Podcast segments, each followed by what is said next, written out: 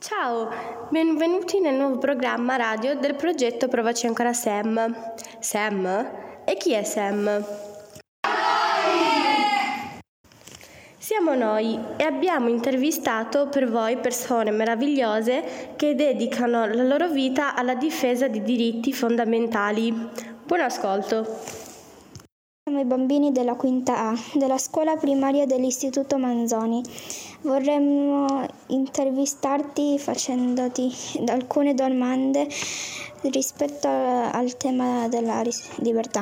Contaci chi sei e cosa fai, se ti piace il tuo lavoro. Ciao a tutti, mi chiamo Patrizia Borio. Io in questo momento sono principalmente una nonna. Ho due nipotine di 4 e un anno e sono decisamente il centro della mia vita. Per il resto sto collaborando con ASAI e anche con l'UPM per vari progetti di solidarietà. Con ASAI lavoro allo Sportello Lavoro, eh, che si occupa di aiutare i ragazzi che hanno difficoltà nella ricerca del lavoro a trovare una loro strada e con l'UPM in questo momento mi sto eh, occupando del problema dei rifugiati ucraini. Per tanti tanti anni, tanti tanti tanti tanti tanti, ho lavorato nel mondo della scuola, ho fatto l'insegnante per 25 anni e per 12 anni ho fatto la preside. La preside è di una scuola che forse molti di voi conoscono, che è la Manzoni, qui di Corso Marconi. Ho lasciato la Manzoni nel 2013, quindi sono parecchi anni, sono quasi, 20, quasi 10 anni e mi manca un po' perché io lavoravo volentieri, ma poi insomma arrivata l'età della pensione bisognava lasciare il posto agli altri. Domanda 2. Lei perché ha voluto scegliere questo lavoro?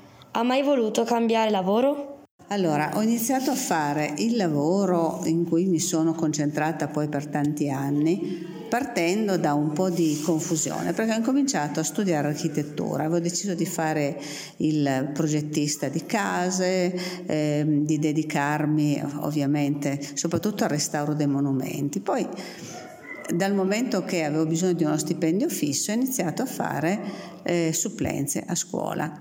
Questo ultimo lavoro mi ha interessato moltissimo, sono andata avanti anni e anni, poi sono passata di ruolo e per tanti anni ho insegnato, poi alla fine, eh, gli ultimi anni, gli ultimi 12 anni, mi sono dedicata al lavoro di dirigente scolastico. Mm, non, non, ho mai pensato di cambiare lavoro perché mi appassionava molto stare con i ragazzi, mi appassionava molto la progettazione eh, educativa, la progettazione dei percorsi scolastici e facendo la preside mi è piaciuto moltissimo organizzare il lavoro degli altri, organizzare la vita quotidiana dei ragazzi, dei miei insegnanti, dei bidelli. Quindi il coordinamento di queste cose mi ha interessato moltissimo. Lavorare a contatto con le persone è la cosa che mi piace di più, mi è sempre piaciuta di più. Eh, non sono ehm, interessata ai numeri o alle cose, no? le persone sono sempre state il centro della, del mio interesse. Numero 3. Perché vuoi lottare per questo tema? Allora, libertà. Bisogna anche provare a definire che cos'è la libertà. Eh, certamente è un qualcosa che come, come, parola ci affascina tutti. No? Io sono, sono un po' ottocentesca come mentalità, penso che la libertà sia anche riuscire a darsi da soli dei limiti nelle nostre azioni, no? non avere delle pressioni dall'esterno, ma essere in grado di valutare quello che possiamo e non possiamo fare. Per farsi una, un'opinione bisogna saper esaminare le cose che ci fanno conoscere e saperle mettere insieme. Non vivere di pregiudizi, assolutamente, non vivere di illusioni, neanche questo, cercare di essere molto concreti, esercitare la libertà mettendo insieme tutti i pezzettini che eh, ci arrivano come informazione. Ecco, secondo me la base della libertà è proprio un'informazione da un lato, ma anche la base della libertà, della libertà è saper utilizzare questa informazione per non eh, vivere una libertà eh, condizionata pesantemente, per fare scelte assolutamente eh, illogiche. Domanda numero 4. Cosa ne pensi riguardo alla situazione in Ucraina? Allora, io conosco bene l'Ucraina, ci sono stata parecchie volte, conosco anche la Bielorussia, sono stata due volte in Bielorussia, per cui questa situazione in Ucraina mi colpisce particolarmente. Eh, tutti noi vediamo queste immagini, queste riprese che fanno vari, nelle varie zone dell'Ucraina. Io conosco bene Kiev, eh, conosco l'est della, dell'Ucraina e eh, mi hanno colpito moltissimo. Cosa ne penso di questa situazione? È una situazione che forse si sarebbe potuta evitare cercando di costruire eh, maggiormente una solidarietà anche con la Russia, credo forse, perché non, non penso che comunque eh, ci sia stata una partenza della, del, di questa azione russa senza che ci siano state delle, delle provocazioni da parte dell'Europa. Eh, mi spiace, mi spiace moltissimo perché conosco bene la popolazione ucraina, soprattutto la popolazione che vive nelle campagne. La popolazione che vive nelle campagne è gente semplice eh, che vuole, voleva cambiare la sua, sua condizione eh, accostandosi all'Europa.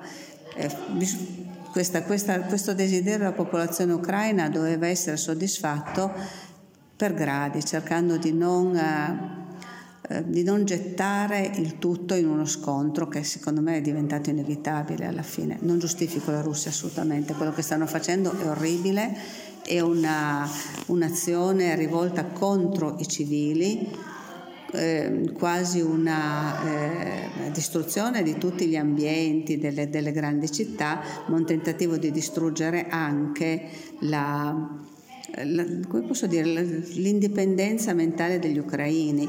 L'hanno già fatto una volta negli anni 30, l'aveva fatto Stalin con un'azione che eh, viene chiamata Holodomor, che vuol dire ehm, togliere tutte le risorse alimentari per gettare la popolazione in una carestia assoluta. L'Holodomor ha provocato milioni di morti non ha piegato però l'indipendenza degli ucraini. Gli ucraini sono un popolo misto, non sono russi, non sono bielorussi, ma non sono neanche rumeni, hanno per tantissimi anni, decine di anni, avuto eh, l'influenza dell'impero austro-ungarico, sono stati conquistati dai polacchi, sono un popolo misto, quindi il loro senso di indipendenza è molto forte.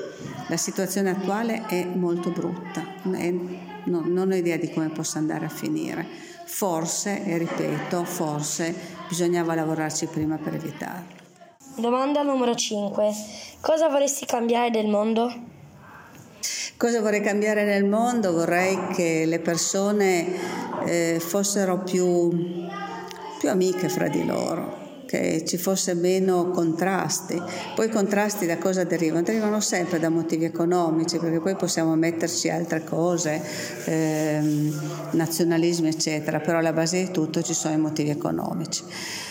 È difficile pensare che cosa si potrebbe cambiare in questo mondo. È un mondo, un mondo in cui eh, sempre di più quello che importa maggiormente è l'arricchimento, il guadagno, il, eh, anche la distruzione dell'ambiente. Adesso ci stiamo preoccupando della guerra in Ucraina, che è una cosa molto grave, però non dimentichiamoci che la situazione ambientale è pessima, pessima.